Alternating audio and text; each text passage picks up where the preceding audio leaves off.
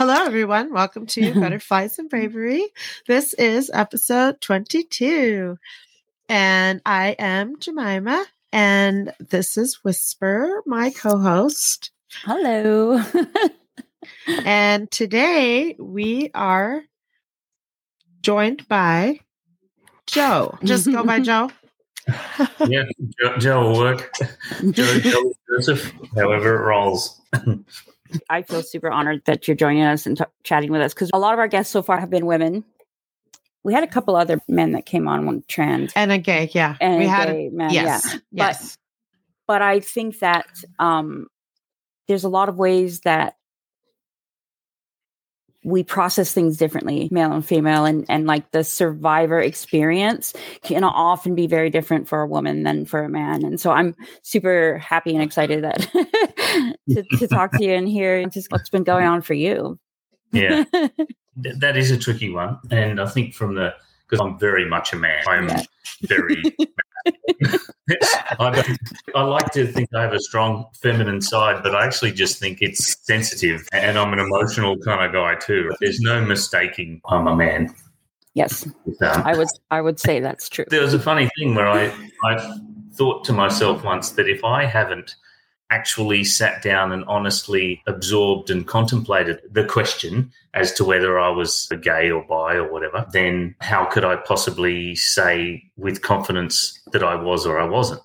There was a time where I, I'm not just going to pre like pre-fill the question, am I or aren't I? And I think there's one of the things that served me well in my he- healing journey is just not leaving any stones unturned. If I was so insecure in my masculinity that I couldn't ask myself that question, then to me, it's not much ma- of masculinity, is it? So to sit Mhm. back, imagine it, or imagine that kind of closeness in that way with, with another male kind of thing, and it Mhm. and it just did absolutely nothing. And so it literally was an exercise that took 15 minutes. It was the thing where you just went, well, if I don't go there and someone says, and it's like, well, have you fucking thought about it, mate? No, actually, I haven't. I just know that I'm not. It's, Do you really know that you're not? That that sounds like somebody might have been trying to invite you over. No. well, I have been asked if I cuddle. Attempt, attempted it. conversion, attempted conversion. There's a lot of people that are like, you could maybe be fluid about your sexuality and just not know it. So why don't you come try with me? It's only kinky the first time. Yeah.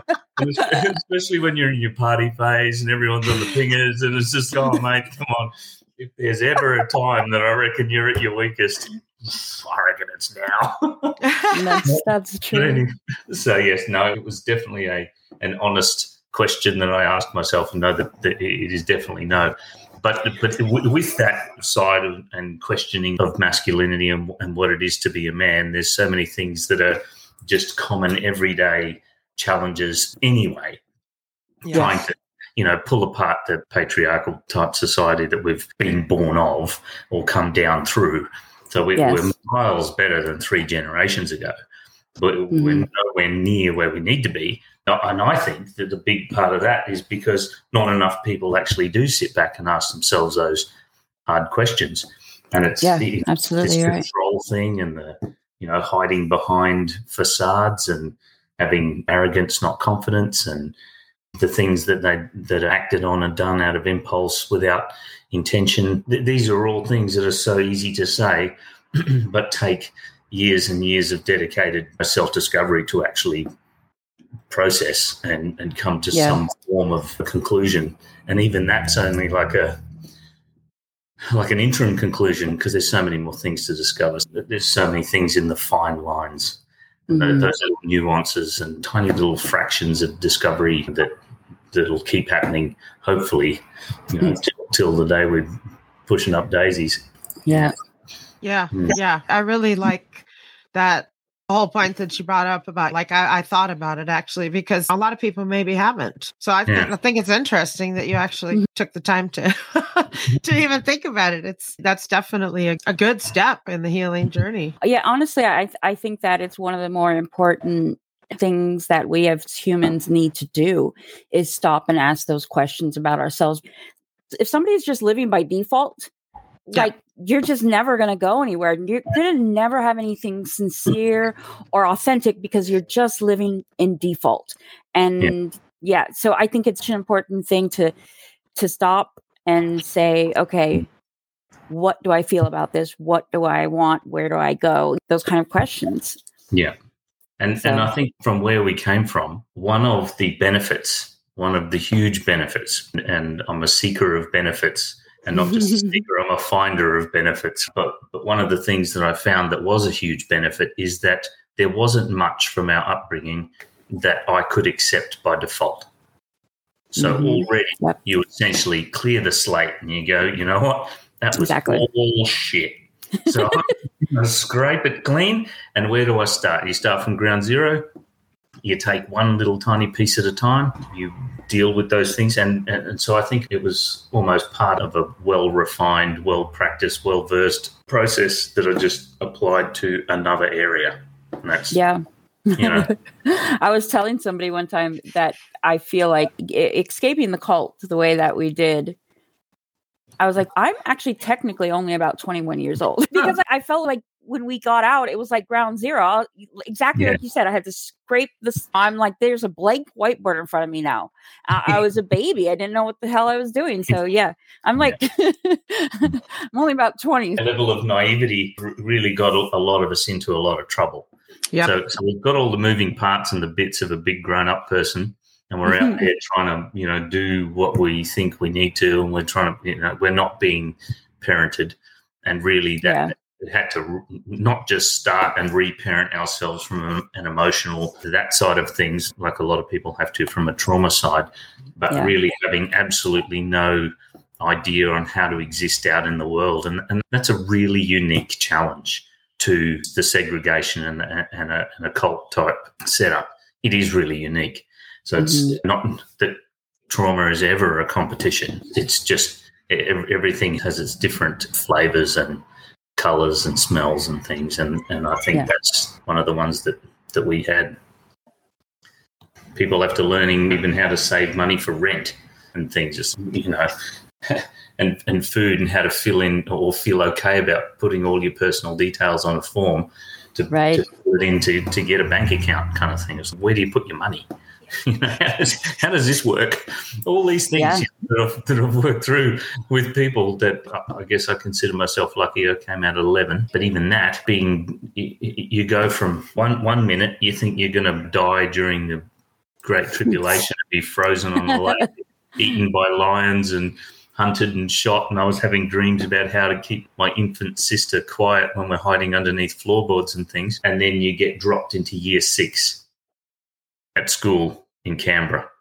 And you just go, wow. Well, what the fuck is this?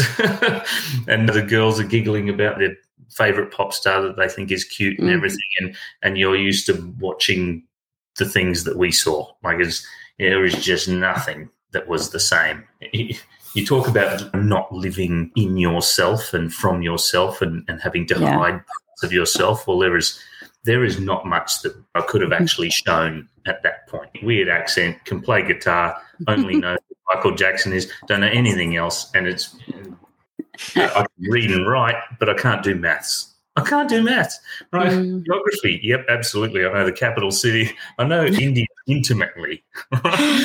You're okay, but just like when we're on India, it's like, oh yeah, yeah. Pretty much know the national bird. So what's the national? bird? Hang on, how the fuck do you know that? And you don't know who Michael Jackson is? Yeah, I don't know. It's weird. yeah. There's a lot of very strange things that we grew up with. Just for Yeah. our listeners, Joe grew up in the same Children of God cult that Whisper and I did. So you left when you were 11? Yeah, Oh, wow. Yeah. Yeah. I was in my late 20s. wow. Yeah, yeah. So I like whisper. I consider myself. I think of myself as being like 18 years old when I left because that's when you're supposed to get a job and all that. But of course, I had no freaking clue how to do that. I literally yeah. got my driver's license when I was 27. We were talking about that one of our podcast episodes because it's oh wait, you're 25 and you don't know how to drive, and then you have to go into the whole explanation of in the cult. First of all, men were only allowed to drive, and second of all, it had to be voted on by the whole entire commune who was allowed to get a driver's license. And it certainly was not going to be a freaking woman. yeah. Oh, wow. That's insane. Yeah. Yeah. There, was, there certainly are a lot of things that I, I do feel grateful for in that, in getting out at 11 and it was one of the big catalysts for my parents leaving my stepdad and, and mum because we at the age of 11 all those team camps were being set up in japan and philippines and mm. stuff. And basically at 12 that was me i was going to be shipped off so they could see the writing on the wall there. We'd just had malaria and typhoid in quick succession and so they thought we were going to die which is probably pretty accurate and because mum and us kids were all in quarantine, they basically worked my stepdad after death, and he could put he could focus all his energy just on whatever they asked him to do, and it mm. was never enough. And he was often a leader in areas, so he was like it would be an area shepherd or a home shepherd or something, and because mm. he loved control, he's a control freak, just a an authoritarian loves breaking spirits, which I think is a prerequisite for being a shepherd. Yep. Um, and and but he they basically worked him to the point where he realized that if he tried that hard and it still wasn't good enough, it started the questioning. So yeah. all those things together made them leave back in 1987, and we came back to Australia, and yeah, that was that portion. For mm. what led on from there is obviously you you still have to live the next X amount of your teenage years in a house with a person who is like a shepherd and yeah. and still trying to crush your spirit. You could remove some of those culty or sexual type of aspects, but there was a whole lot of head fuck still well and truly in, in, on the scene. Yeah. But I got to go to school, got got to go to high school, and yeah, so there was there, there were definitely some benefits, hundred percent. Like you said, that psychological and mental torture is almost worse because it's a daily thing, hourly mm-hmm. thing sometimes. Yeah. And yeah. as a child, it's terrifying if your parent is volatile like that. Yeah. Yeah, I think a, a, big part is the lack of safety. And that was another thing. Some of the other events or like severe abuse events were events. And you, I think you can process events differently from an overall environment. And a really critical definition of heard people or read people use that as the thing that separates complex PTSD from normal PTSD, where something happens and all of a sudden you have nightmares from that point forward. You can't drive a car again, or you don't want to walk yeah. at night again, or something like that. But when you have a like a systematic routine assault on your person and on your spirit and your whole way of thinking, your whole way of life. It really is life defining. Yeah. And sometimes I ask myself, why the fuck are you still talking about trauma and your childhood and stuff now? You're 45 years old. You've had 30 years to sort this shit out, big fella. What are you doing? But but I think when there's like I was talking about the nuances and those tiny degrees of learnings and things, there is so much in it. And even just in having recently separated from, you know, my the the last wife, that whole thing threw a whole new era of learning onto me that I, I could have been quite happy to have done without. It was a very peaceful period of time, mm. 13 years. It was just I cut everyone off. I didn't wasn't involved in any you know groups or conversations with too many ex-TFI kids and that, and it was it was like a blissful ignorance almost. Yeah. Um, and I could have existed there quite happily for the rest of my life. As luck would have it, you toss back in again, and then of course you learn more about yourself, and there's there's always more to learn.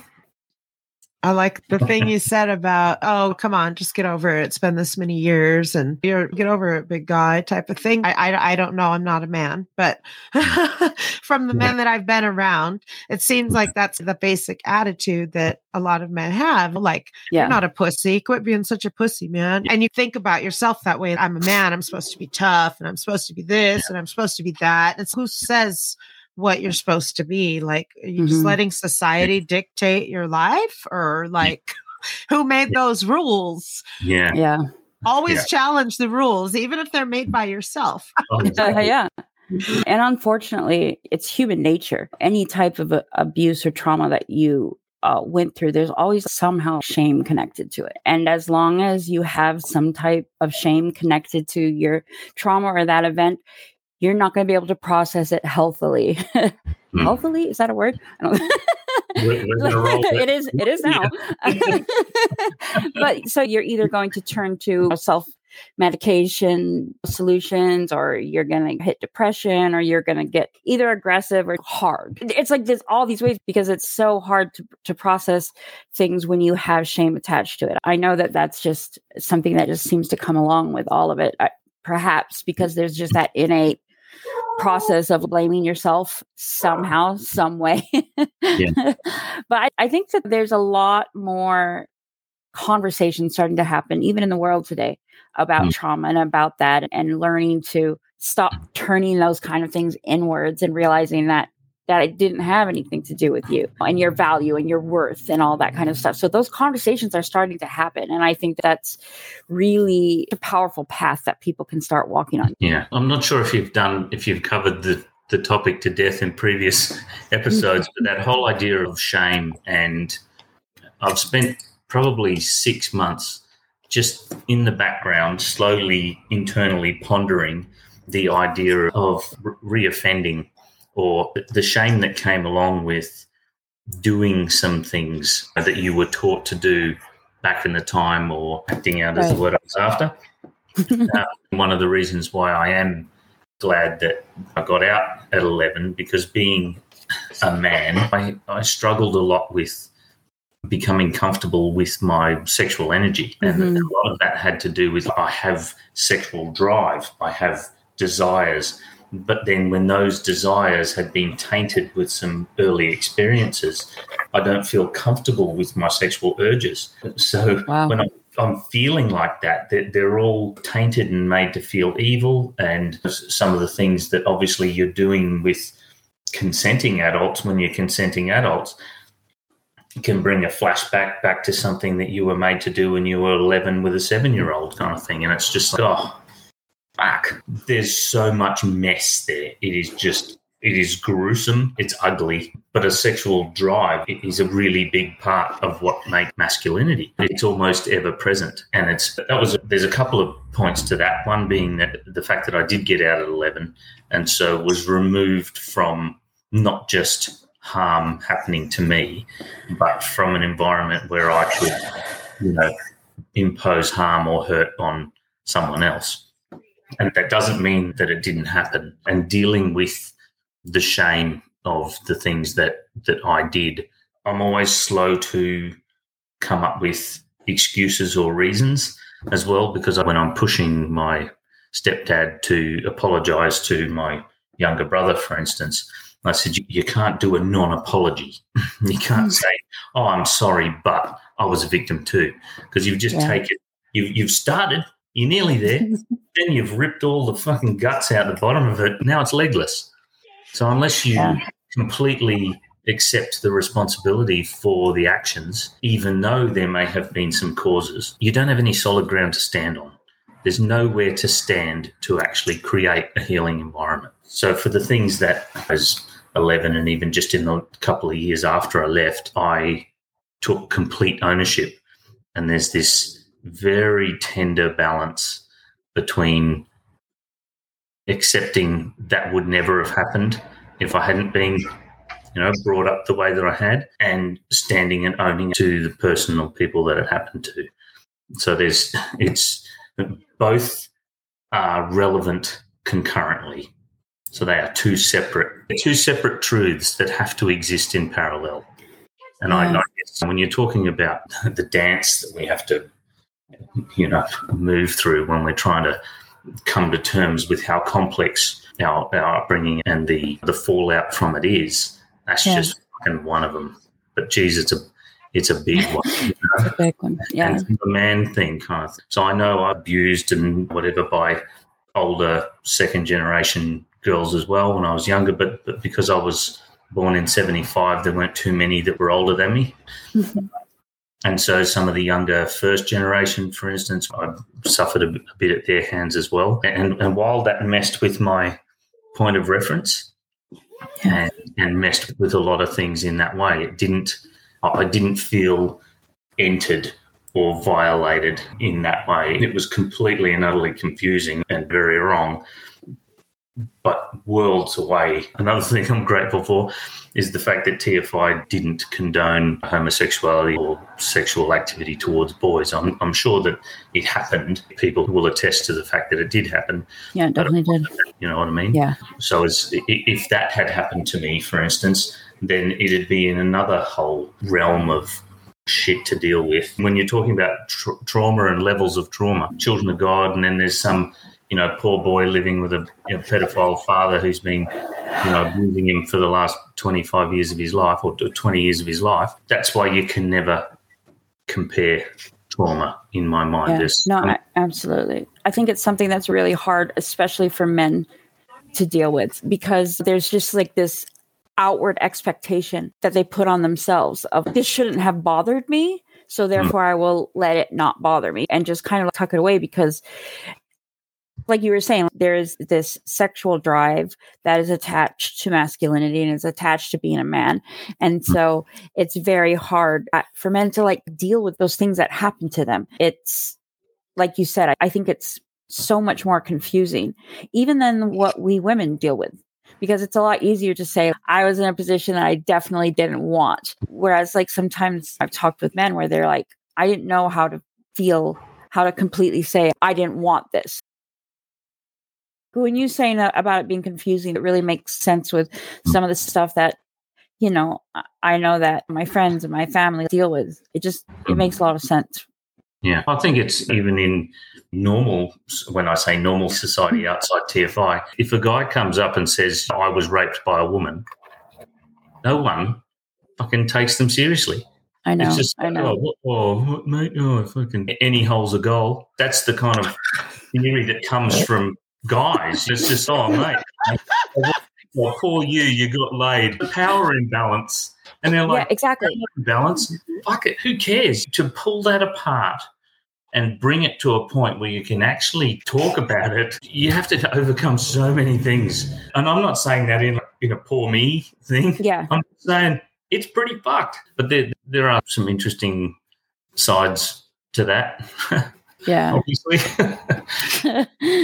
But yeah, so but but owning and being comfortable and not feeling guilty with my sex drive was was a massive thing. Obviously, you get injected back into school, and you're in high school, and girls are keen on you and everything, and you just have no idea how to interact with them. yeah.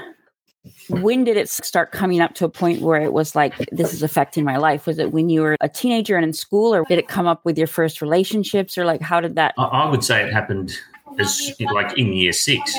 So right mm-hmm. as soon as I was in school, there was this girl who liked me, and I went Yeah. to year six camp. Thankfully, my year six teacher actually put the bill to get me there because I couldn't afford to go. She's one of these the absolute angels that makes me choke up every every time. She was just so lovely. Like I got to cut the year six cake, right? I got there. I did the last three months of year six. And all the other year six kids are like, oh, the year six cake should be cut by someone who's here since kindy. And but I think she could see that that was my schooling experience. Um, Hmm. and she just wanted to inject all the goodness that she possibly could into that really small, short amount of time. But there was a girl who liked me, and on year six camp, she was chasing me around, and she burst into the room when I was getting changed, and that, and I just, I just panicked. So in, in a situation where, through experience, probably should have been a bit cooler about it all, right? It was more like I just don't, I just don't know what to fucking do with this. I, re- I really don't. And as far as girlfriends, I didn't really have a girlfriend until I was um, 17, year 12, when I got together with someone and actually slept with someone on purpose. Hmm. Um, that was just really lovely. And I guess that was step one of Mm. where where someone else's sexual energy met mine. Yeah. It was and it was actually two consenting people who knew what they were fucking doing. That was like Yeah. step, that was step one. It wasn't an implied thing. You weren't put together. I think that sort of started it. She was really good too. She's the first one who pointed out how shit Christianity was. I, I think that played a big part in it as well. We came straight, landed in Canberra, and, and went to school. And next thing, we're going to a church. So instead of Oh, being wow. with girls to do shit, now all of a sudden you're not allowed to kiss them, you're not allowed to have sex until you get married. Even holding hands, anything you can save for your forever partner will make the magic more magic. Oh, It's like you're fucking kidding me. So, so we've gone all the way through to the other side, where it's like just does all everything. In fact, you can't say no. You don't own your own body. All the way through Yeah. to the other side, where it's just no. You can't even. In fact, don't even think about it. Lustful. so you think that just total polar opposites. I, I tried to separate out the issues that I would ordinarily have had as a an adolescent boy. Just Yeah. saying, because adolescent boys have got a fucking lot going on inside their head. So trying to take that and separate out the things that I was confused about or battling or struggling with as a result of just general normal adolescence, as opposed to how we grew up, it, it was almost an indistinguishable line. It was very difficult. And I did feel like a monster inside when I was 23, 24, and found out that my partner was pregnant. She was trying for a long time. We were trying. Mm. And, and then she went in for a scan and found out that it was a girl. And, and I was just fucking terrified. That's when I went to counseling to see if I was a repeat offender risk because I just I felt like like a fucking monster. And it was a really big thing. So just even at that point, and that was like numerous girlfriends in, that was like it was 23, we're talking 12, 13 years out of the group, still thinking that I like I purposefully would not allow myself to be in a room with younger girls at the same time without a parent there because I didn't want there to be any room for accusation. There was just this, and that was a really very real, vivid issue, and, and Yeah. it's stealing innocence. And, and like I, I am a deeply loving man. I'm, I am, I love with my whole heart. And now that I have four kids of my own, and to shed that and to finally let go of that idea that I was to talk to this this counselor, and unfortunately, she was a really shit counselor. Oh, Oh, no. I paid her eighty bucks, and I'm sitting there. I had to get out of work. I'm building this resort in Noosa, working for this big builder. I had to ask for an early day, and go to see this counselor and I'm in there and I'm saying, look, this is the situation. You, you said you're an expert on cults. What cult were you in? And she said, uh, the Salvation Army. I'm like, yeah, fucking Oh my god. All right. Anyway, open mind. Open mind. Let's not, you know, let's not make this down before it, you know, becomes actually down. And it was probably another 10 minutes into it, and I'm telling her stuff, and she's saying, Oh, well, it's funny you should mention that. I was actually abused by my older brother, and so I abused my younger brother. And so I end up basically counseling her. And I said, So at the end, so do you think I'm a risk of, of reoffending? And she said, Well, even the fact that you're asking the question as to whether you are or not, and you've come in, you've been very open about it, I think you're safe. And I'm like, Wow, all right. At least she left. At least she left you with that. I'm thinking, I, I hope you don't actually have any really severely, you know, damaged individuals who could actually be a real risk come to you because what you what you're delivering is just fucked. That was me though, and then next out comes my daughter, and then and that that was the first time that I knew what real love meant. Like that was Yeah. I was just in love. Bang. And I had a Yeah. reason come home. I had a reason to work. I had, for me, that was healing through my kids and not by living vicariously through them or pushing them or just that, that love bit where it's just, oh, shit. This is what a real childhood looks like. This is what innocence looks like. This is what you, the, a loving father is. This is how a loving father acts.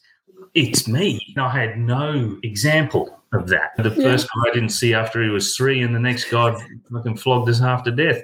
Like it's just you. It, it, so all of a sudden, it's it's like all of the missing pieces and all of the loose parts all come together, and I reformed my definition of love. Yeah. All the effort that I'd put into investing in my own moral virginity beforehand to to really make myself a ground zero again. There was so much to build up to. That was like a truly life defining moment. And, you know, from a man's perspective, it was just fucking beautiful. Really I think there's so many of us mm. that had that that that was really our first true experience with love. Yeah. yeah. And it's it's amazing to sit here and think I hope someday uh, our kids will know how much they did for us and how much they healed us and how much they saved us. I hope one day they'll really know the extent of that because they were the ones that taught us what love meant. And it's, hmm. yeah. And I get that. It's been such a healing experience. and, and, as much as we hope that they see, that's like a cherry on the cake. But but I look at it from a different way and just go, I hope that my children never have to fully understand what we had to do to come to the point to deliver that love. That's that around. It's wow. Yes, indeed, that role was was inherited just by being born. All, all, right. all hard work that was you know laid down. You, you're talking years and years of doing push-ups without getting any muscle. Like it just it felt like just turning the wheels, you know. But yeah, no, for sure. We could actually deliver love and giving them space to be themselves and oh my god yes yeah you know, not imposing your own fuckery on them i believe that we far too often shed and give away credit where it's due and I've worked so hard that modesty does not have a place at this table. And that's a really important place to come to because we should be ridiculously proud. But we've been taught that everyone else, I'm really proud of you, son, kind of thing, which makes son want to do things to make his dad proud. But saying, you must be really proud of yourself, son teaches the son to then do things that make him feel proud, which is what we're after. And those yeah. tiny little fractions in difference in, in perspective can vastly alter any outcome. Yeah. It's, it's so tiny. No, and so That's important. huge. Yeah. That's actually a huge thing because yeah. yeah, exactly. A lot of people have the the first perspective as opposed to the second that mm-hmm. it's just so much better. yeah. Yeah. What makes you feel proud? Someone could feel proud because they stood up without excessive face makeup or a disguise on National Pride Day and allowed themselves to be filmed. That is a point to be proud of. It's not, I'm proud of you, son, for doing or daughter or whatever. There are so many things, and then they don't all have to be traditional. There are so many things that, you know, are so deserving of, of pride. yeah. Yeah. Mm-hmm. Yeah, I think sometimes we don't give ourselves enough credit.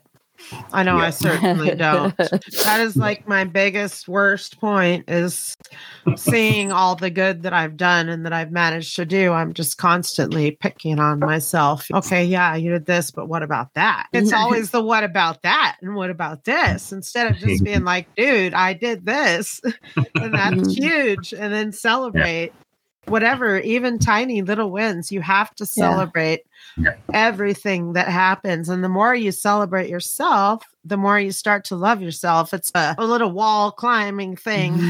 Each little tiny step leads you in the same direction because. Yeah. To, in, in my opinion, self love is at the absolute center of healing Yeah. That's where everything has to start because if Yeah. you don't love yourself, you don't treat yourself right, you don't respect yourself, therefore you allow others to hurt you because you're not respecting yourself. And it all comes down to self-love and self-respect. Yeah. And yeah, and that's just it's just a And- huge thing that so many Yeah. people struggle with. Yeah. Yeah, and that's such an important point that you made, Joe, about being able to then pass that on to your children and and Yeah. teach them that. The problem with the, you know that self love thing is you have to come through so many steps to get to that point of you have to feel valuable. You have to feel like your opinion matters. Yeah. like you're not damaged. Yep. You have there is an, an an infinite number of steps just to come to that point. And I think being quite a robust, self confident person, one of the benefits to my healing journey was that I never believed that I was broken. I, except for that part where I thought I was a monster kind of thing more like a being concerned about my internal drives and stuff. But as an actual person, I never felt like I was a bad person, which is quite, I, I don't want to say lucky because fucking none of it's luck. you know, there, there is, there is a, a lot in that. When you talk about the self, the, the negative self talk, when someone across the street, if you heard them talking to a small child in the way that you talk to yourself, you'd call the cops or you'd march right on over fucking backhand, wouldn't you? But, Yeah. but you say it to yourself, and unfortunately, you, are on the inside of your defenses. So if Mm. someone else is critiquing you or attacking you in that way, you might at least have an opportunity to dissect it or pull it apart. Or what wonder why he's saying that? What's the motivation? But Right. we're already on the inside of the walls of our own fort, and and so every single attack that we launch on ourselves is a knife directly to the heart. It's Mm. it, it is incredibly powerful. That just can't be underestimated. You Yeah. know, that that positive self talk, and it doesn't mean you stand there in the mirror and say, "I am powerful. I am kick this day's ass." You know, it's it, it's well past that. That's it's it's just being kind. yeah. You know, that self forgiveness thing of sitting back and saying a lot of shit up. and um, I'm gonna fuck a whole lot more up too. What are my intentions? Like, uh, am I intentionally fucking things up? Am I intentionally making these mistakes? No, I am trying my absolute fucking best under these That's right. extenuating circumstances. And for every little step forward, there is a lot to be proud of. Yep. Yeah, absolutely. Yes, for sure. Yep. A lot of it is self acceptance too. Hmm. You have to really accept every part of yourself and every person that you had to be to get where you are, Yeah. which is that's- hard. Yeah, that's the I'm not broken piece that that you brought up, and I having that as a foundation, having that as your foundation, you can build everything else off of that. If you can really get to the core of that belief, I'm not broken. From there on, everything else is just building on that, and I that's a really powerful perspective. So that's wonderful. Yeah, that's wonderful. Yeah. My, I, if someone was to ask me what my favorite thing to do is, it's self-esteem reconstruction. Mm. And and when you think of building self-esteem from a construction viewpoint, depending what you're into building shit or you're into cooking stuff, whatever it is, it's we were talking the other night about cutting up ingredients and you're trying to cook and you're tossing them in the pan. And and you're allowing someone to like come and take half the ingredients out of your pan. I think those visualizations are very you- you- you're saying something or you're existing or you're exhibiting a, an opinion or something and someone's cutting you down yeah. you have something that's tangible that you do or use all the time and you can say mate stop pulling ingredients out of my pan you know the bricks as i'm laying them you know Jemima, Jemima's the queen of metaphors. You got to talk to her. She's the queen of metaphors. That's a good one. I like that. I like that one. Yeah.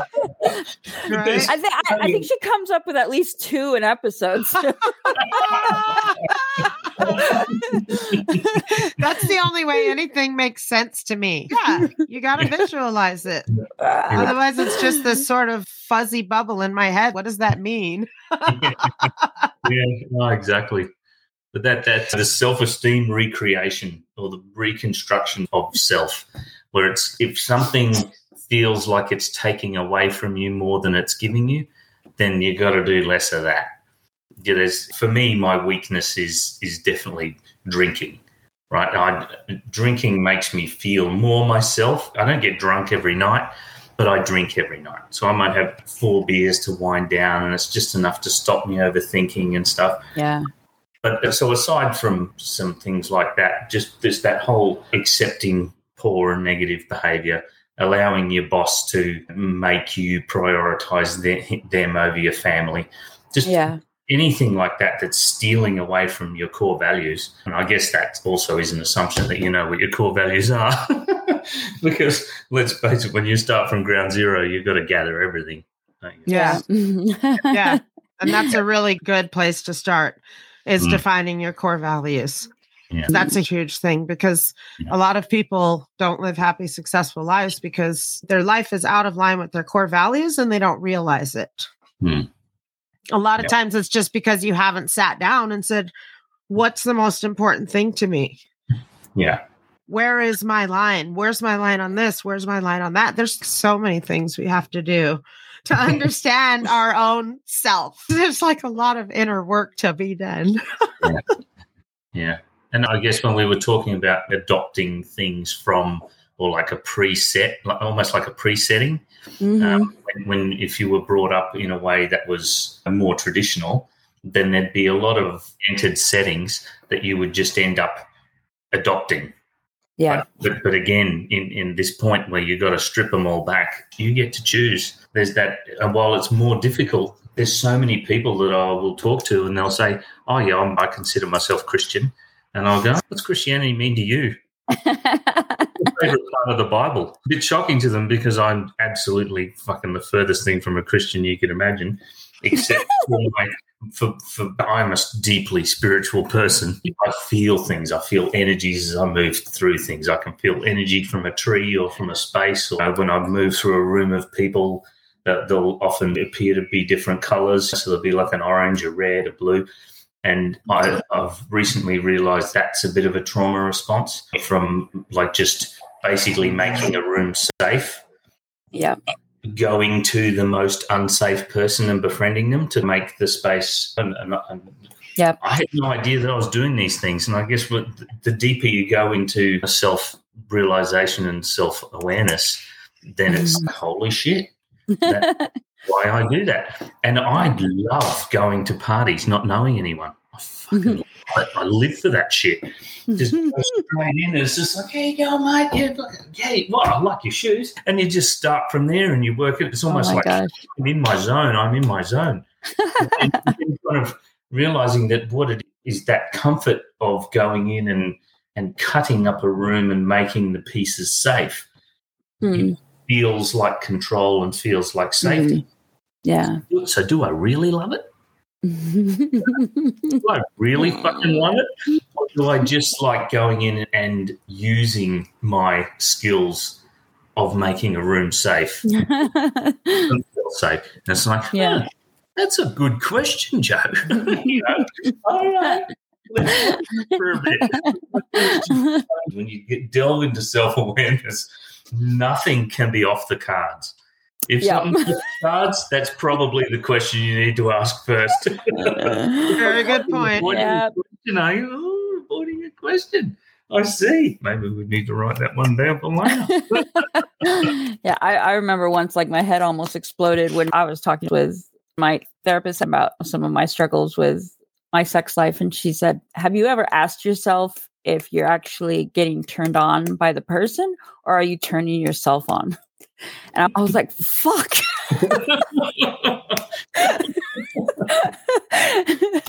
Yeah, because she was like, Do you realize that you might be defaulting into what you're supposed to do for the other person. And I, yeah, my head exploded. I was like, "Oh fuck!" Burst my perfectly good bubble. but exactly like what you said, you got to ask yourself these questions. Yeah. All the questions. Oh dear. Yeah.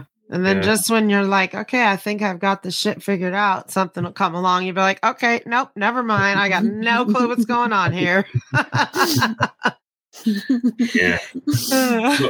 That that happened to me with the whole idea that people pleasing was manipulation. And I'm oh, like, God, yeah. Fuck off. Fuck off. I'm really good at it. I'm really good people pleasing, and I'm doing that because I just want to be successful. I just want to move through. I just want to I can organize. I go into a place. I quietly listen. I feel what the voids are, and I fill hmm. them. And so I'm a great team member because I, can come I can pick apart all the weaknesses, the things that aren't being done.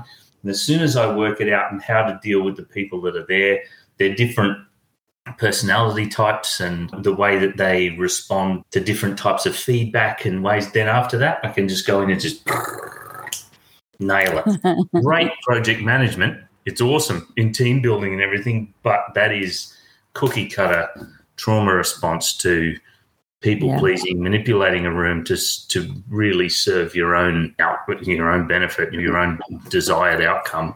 Yeah, your own sense of safety. Yeah. Yeah, that was, that was like it's like uh, every time I think I'm just good at something, right? good at something, like for the sake of just being good at it. Yeah. There you go. you can tell you've done a lot of self work and self healing, introspection, which is one of those things that we were just so discouraged to do. No, introspection, heaven inspection, right? yeah, yeah, yeah, for sure. It's also really interesting because there's often a lot of talk in our community about what age when you got out, and people think that they can measure your life by mm. when you got out, and that's just it's it's just such the wrong thing to be looking at. It's just absolutely the wrong thing to be looking at because some people might say you got out at 11 you got the choice you got to go to school blah blah blah but my year 11 was the worst year of my life and the one that I constantly go back to when I have to deal with shit. Like Mm. my year 11 was that was the one. So it's not something that that ever should be measured or put up upon of your trauma you know Mhm. isn't valid because you were this age or you were that age just to make that point that we can stop measuring people's trauma by whatever you think that you can measure it by and just accept them and validate them exactly where they are because it's their experience, it's their life, and it's they're the ones that's working through it. Yeah. And I have made that mistake myself with my younger brothers and sisters as well. Hearing some of them say that I was raised in a cult, and it's kind of like, uh, you were kind of, I think you were about four, three, maybe. but there's still that lack of safety. And the next however many years till they managed to leave home, where they had to live with just constantly having their spirit assaulted by Yeah. by you know their dad, my stepdad, kind of thing, and even just in everyday society. I think of vets, war vets, for instance, their their feelings and the complexity of their conflictions is unique as well. Then someone who, who's had a partner, lost a partner to suicide, or has some issues with whatever it might be.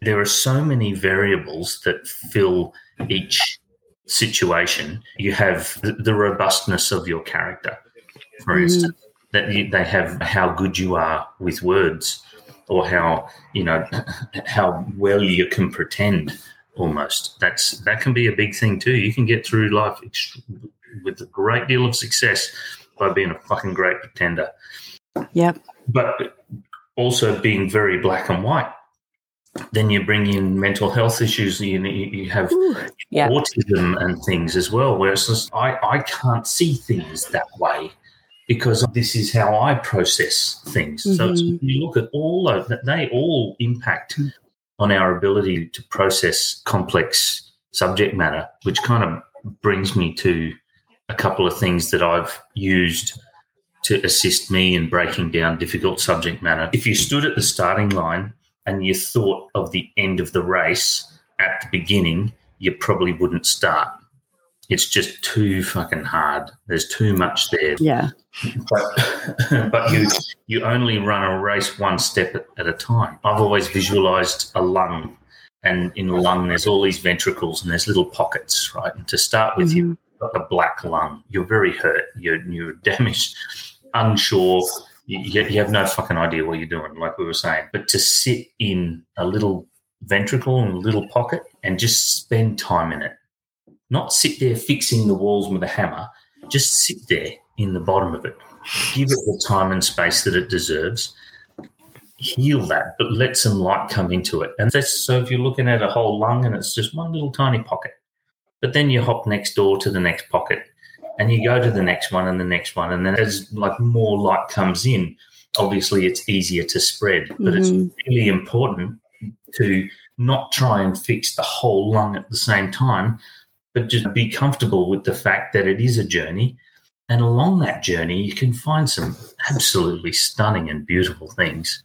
As difficult a journey as it is, it is a fucking beautiful one as well. those, those, moments of realization and and the depth and some of the places that you find those finding beauty on the floor of the ocean amongst all those fish that catch their prey with the little fucking lantern that hides in front of their head, but they're like a jaw full of mm-hmm. teeth.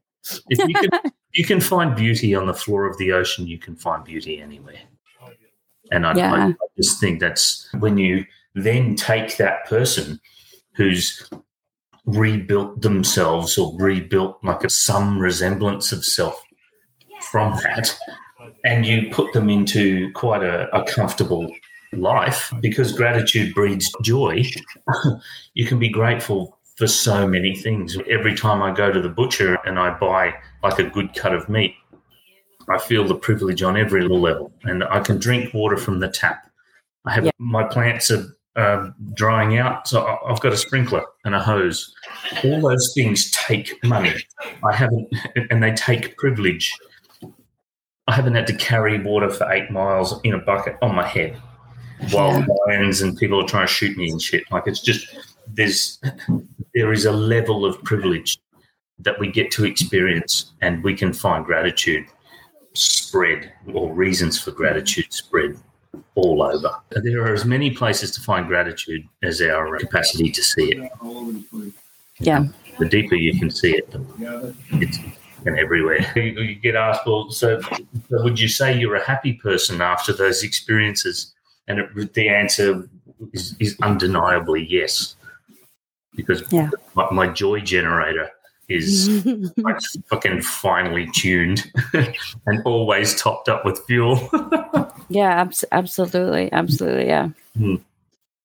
I don't know. I had a sad night the other night. Actually, I was just sitting there and like we just learned to manage the hurt I think it, it never really yeah. gets away, but you learn to manage. You learn to manage yeah. the, the, disappointment. Cut my parents off. My last wife left me for another man, and there's just these things which they don't go away, but you put them in the bucket of, oh, I can't fix that, or I can't control that, so I'm just going to work around it. And there's there's sad nights, and yeah. I get affected by the full moon and the new moon as well. There's just things, energy forces that come by and just make me feel overwhelmed and it's okay to fall in the hole. You just realize that's what's happened. It's not the end of the world. You're going to feel better tomorrow. You cry it out, you get up, and you keep fucking moving. When people talk about resilience, especially in the startup industry where everyone's like getting up at five o'clock to have a fucking cold shower, thing that ever happened to them that day, and you keep pushing, you can do this, hustle. And I'm like, if getting up at five o'clock in the morning and having a cold shower is the worst thing that's ever happened to you, it's like fucking you just take that puppy and run with it, mate, because you know you, you don't know how good you've had it. Tradespeople, mums, solo parents, Vietnam vets, anyone who has to deal with so much just to stand at the front door and open it, to step outside, to get in their car to go and face the day. Like that, that can be so brutally crippling. It's one of the many reasons why judgment should never hold a seat at the table. You don't know. You have no fucking idea what yeah. that person has gone through to just to get to the front door to open it, put the keys in the ignition and turn it on. It is it's fucking mind blowing. yeah. Fabulous. Is there any topics that you feel like you haven't covered in your head that you wanted to get out there? I do have a question that we can talk about that a lot of us don't talk about, and that's just um, what kind of role our background or our trauma plays in our personal relationships. Like, I know a lot of us end up having a rough go at things a lot of times, and I'm just curious how important the healing journey is for us to be able to have relationships or what kind of relationships we have and how that affects us. I, I can see influences from my beginning in my intimate relationships. And that comes down to the thing where I probably place myself a distant fifth in it. I don't put myself as a priority. And that's um, a difficult thing to, I suppose, find sympathizers when you're talking about it and saying, "How? What does this mean to you?"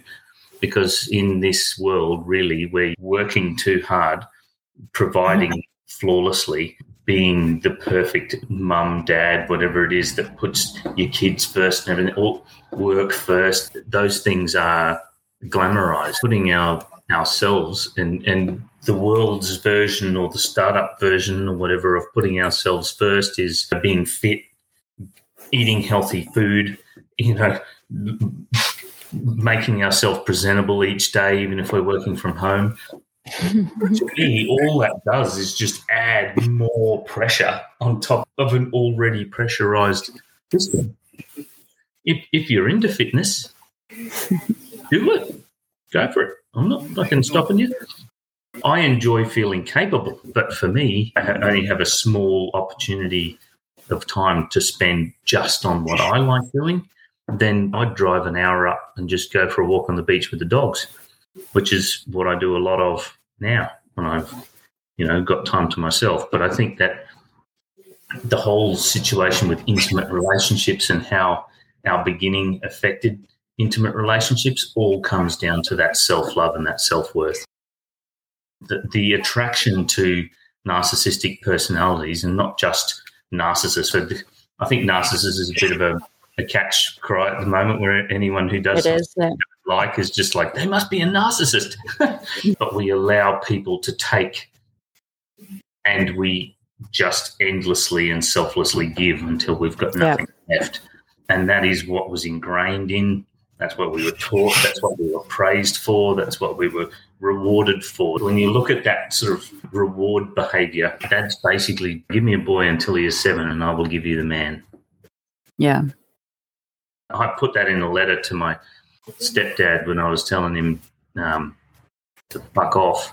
and, uh, and I just said, lucky I changed that narrative, or I'd, I'd be basically just a reoffender all over town. Like when it comes to intimate relationships, like let's try and separate out for a second the things that normal outside TFI people have to deal with Right. besides us, and they still lose themselves first. They still have issues with self acceptance and things. I think that's one of the, the beautiful things about being raised in such a, a complex, traumatic situation is that you can empathize with anyone. Absolutely. Yeah. Even if you haven't fully lived that life, you know what it tastes like. You know what it smells like, the feelings that went on inside their head when things were happening to them. So if someone was just, you know, brutally beaten for their whole childhood and nothing else happened, you, you, you know what that would feel like. When it Yeah. comes to the sexual side, to being overworked, to being, I'm not proud of you unless you're incredibly successful. Like we, Yeah. we feel that too. Soldiers from Africa mining fucking blood diamonds.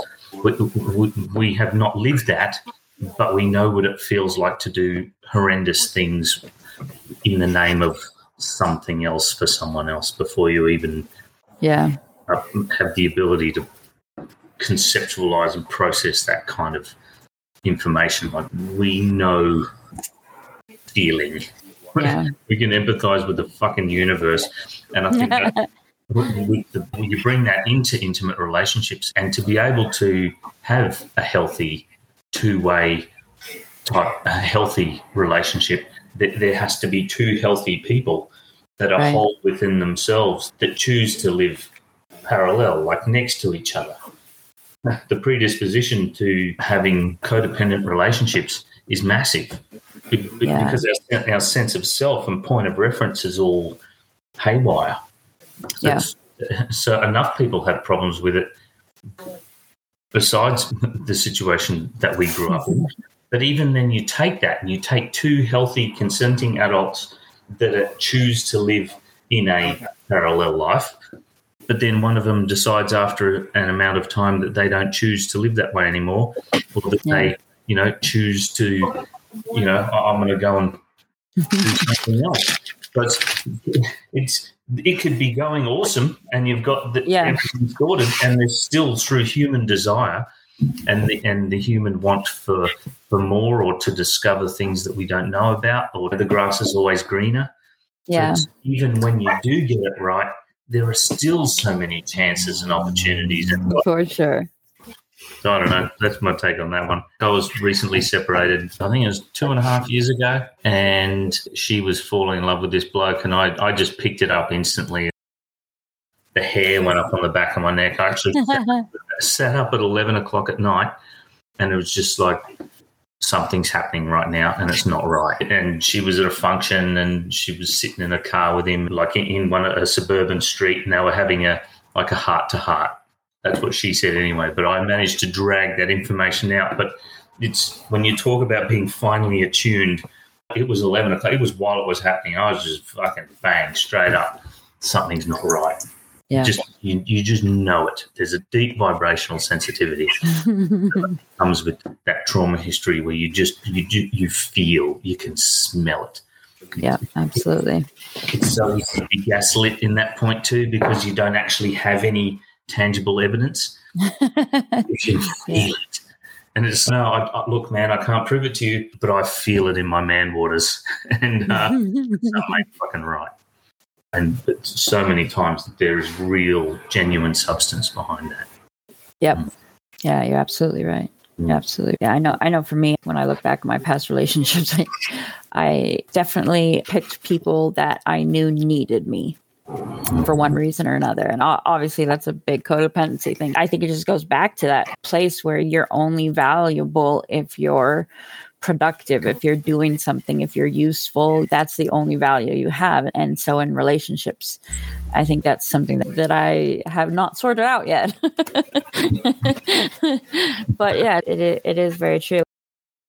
Relationships are so complex and so difficult on their own, their background, just like another extra layer on top of that.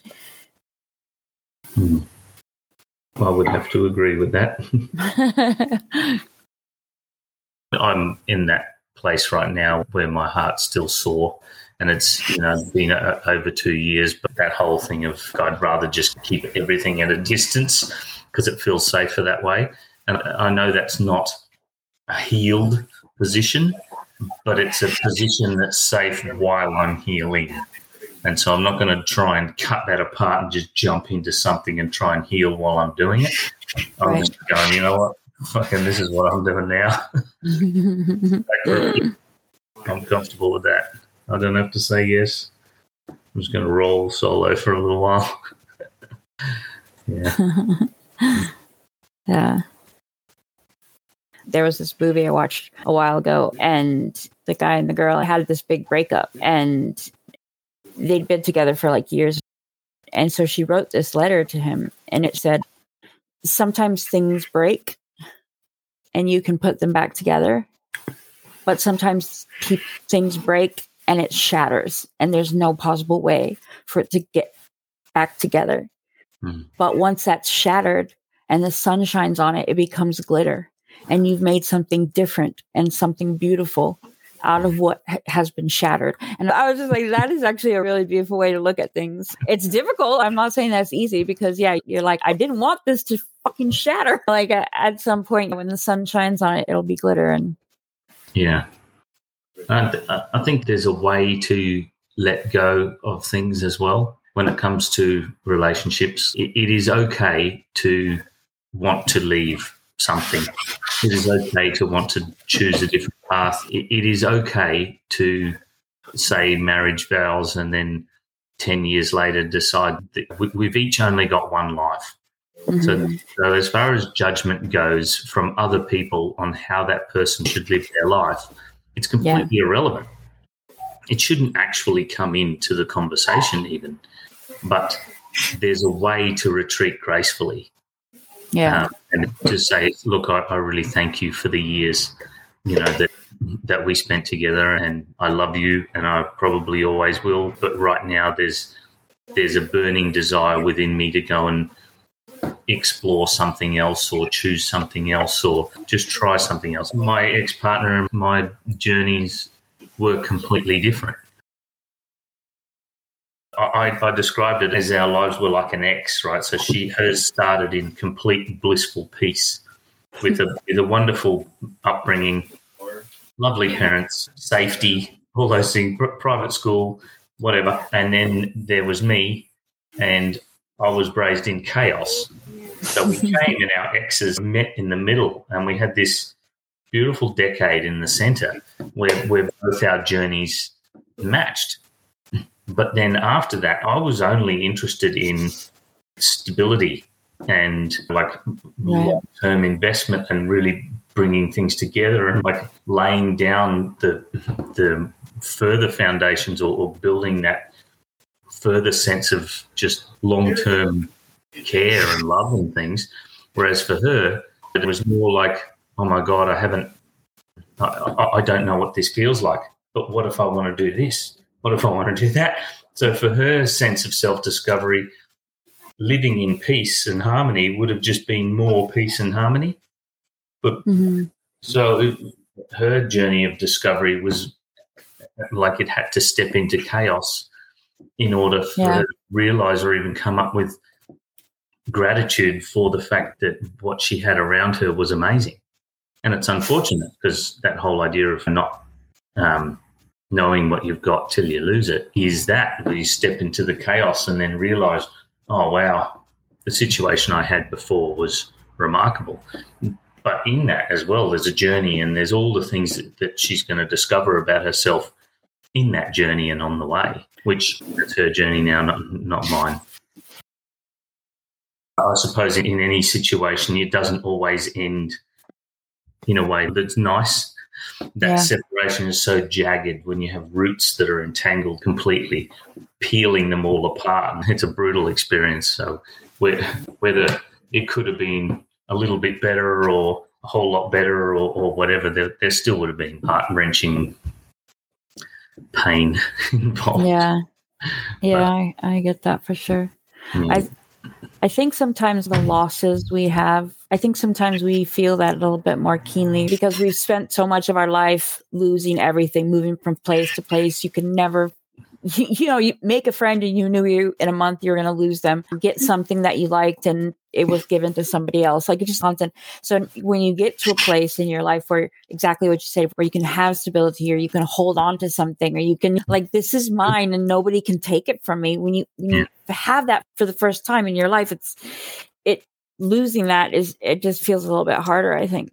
it, it brought up so many abandonment issues. My real dad, he was hardly ever there. He was always off on road trips, sleeping with other people and whatever. It was just, and along comes this next guy, and he just disappears back to Canada, and I never fucking see him again till I'm 36 when I go over to Canada. And, it's, and whether mum and the stepdad stopped contact with him and wouldn't let him, or whether I remember making a couple of cassette tapes and posting them over to him. but really, I don't even know if they ever got posted. I, I don't fucking know. it was uh, maybe they were even trying to hit him up for money. I, I, I don't know. That's the way the group went. But then I always felt like Mum was consistently abandoning us each time that she would tell my stepdad something that we did, and we'd end up getting flogged for it. So it's just each time there were just so many layers of abandonment, being the eldest kid and there Yeah. being so many younger ones.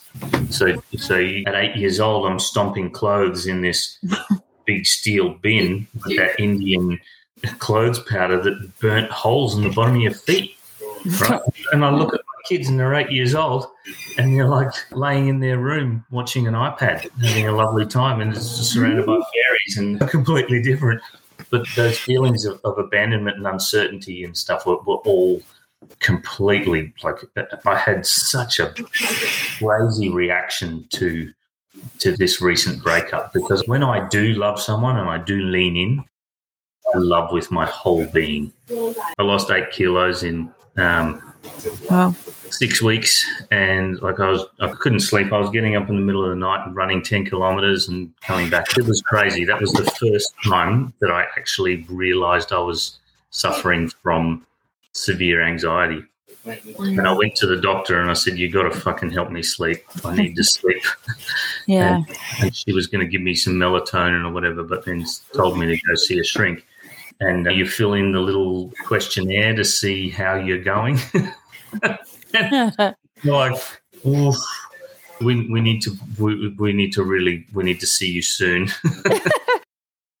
There's all those things that I used as a kid to get past, and I didn't ever want to use those coping mechanisms again.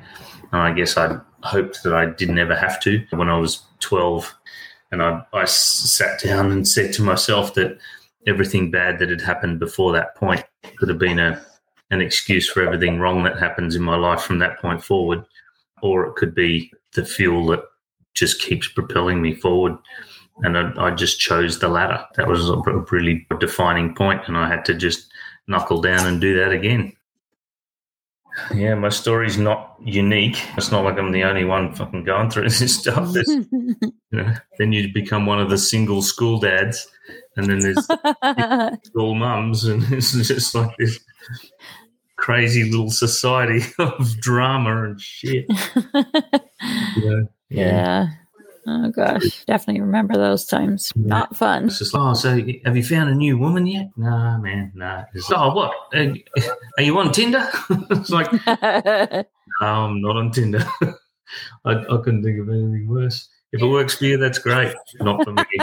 and I, I came to that realization as well that that when my recent relationship broke down, that that was the sum and total of my wholesome family experience.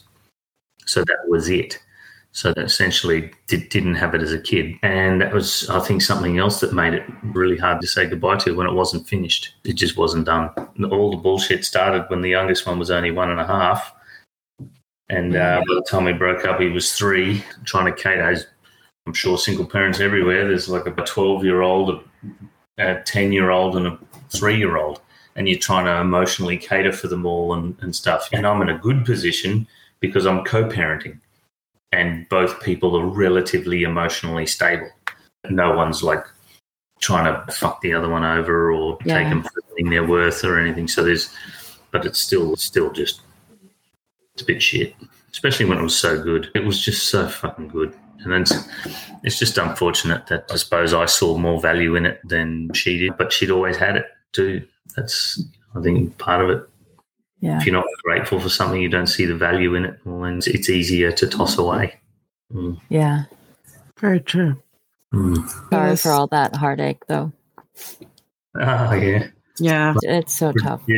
It's, it's funny because we talk a lot about trauma on this podcast. We talk to a lot of people who've been through some really like excruciatingly painful stuff. But Hmm. at the same time, losing someone that you love so deeply is such an earth shattering experience Yeah. that it, it's like right up there.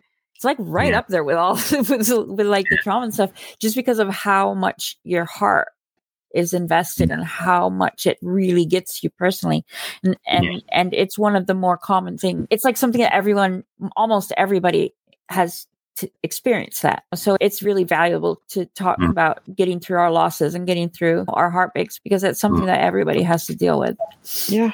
True. And No, there's I- always silver lining, which is I also feel grateful that I had something that was so precious that it felt that hard to lose it.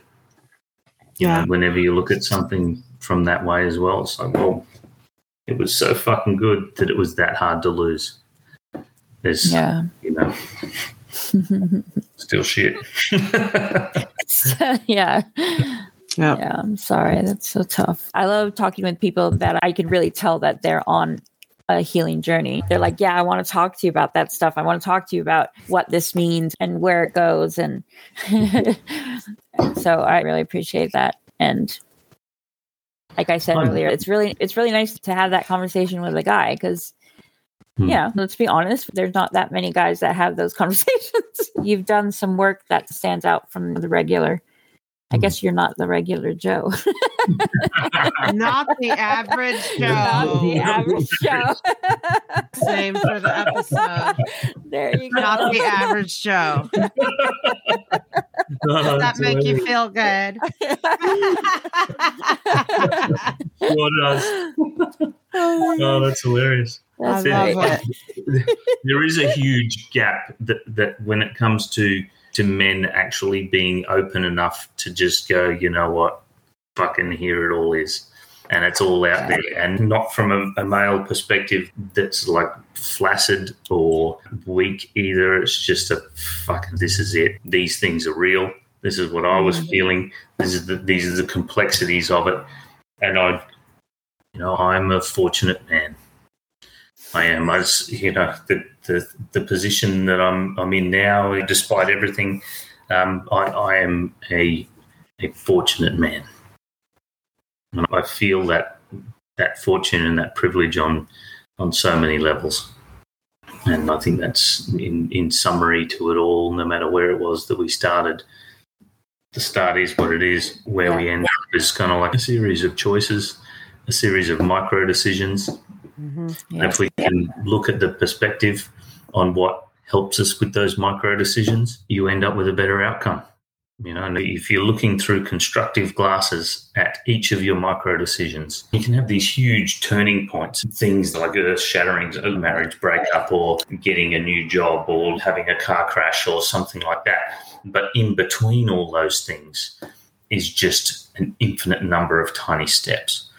And so to me, the healing journey or any journey is, is the most important thing is the perspective behind all the tiny steps. Because those Yeah. glasses that you're looking through govern the way that we end up handling the massive, huge events that happen as well. But but the vast majority, like ninety nine point nine percent of the journey, is all the tiny steps, Yeah. not the not the big fuck off things that you go, oh my god, you handled that so well. It was an event. Yeah. All the tiny steps are the things that I I believe anyway set up. Yeah. Set up. One hundred percent. That's so true. Yep, absolutely. Very good. All right. I can tell Jemima needs to go to bed. she came off work, didn't you? Uh, yeah, I came straight. I only had Yeah. 40 minutes in between when I got off work and got on here. So it was like take the shower, feed the dogs, all that stuff. yes. Yeah. Super trooper. Well, It's the Yes. sacrifices we have to make for the things we want. exactly. It's worth it. Small Uh, yeah.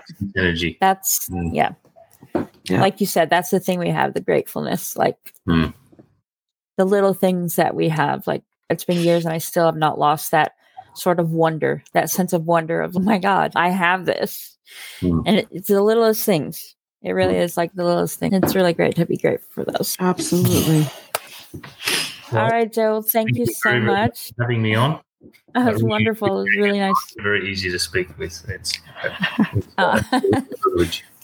I Thank like it a you. lot.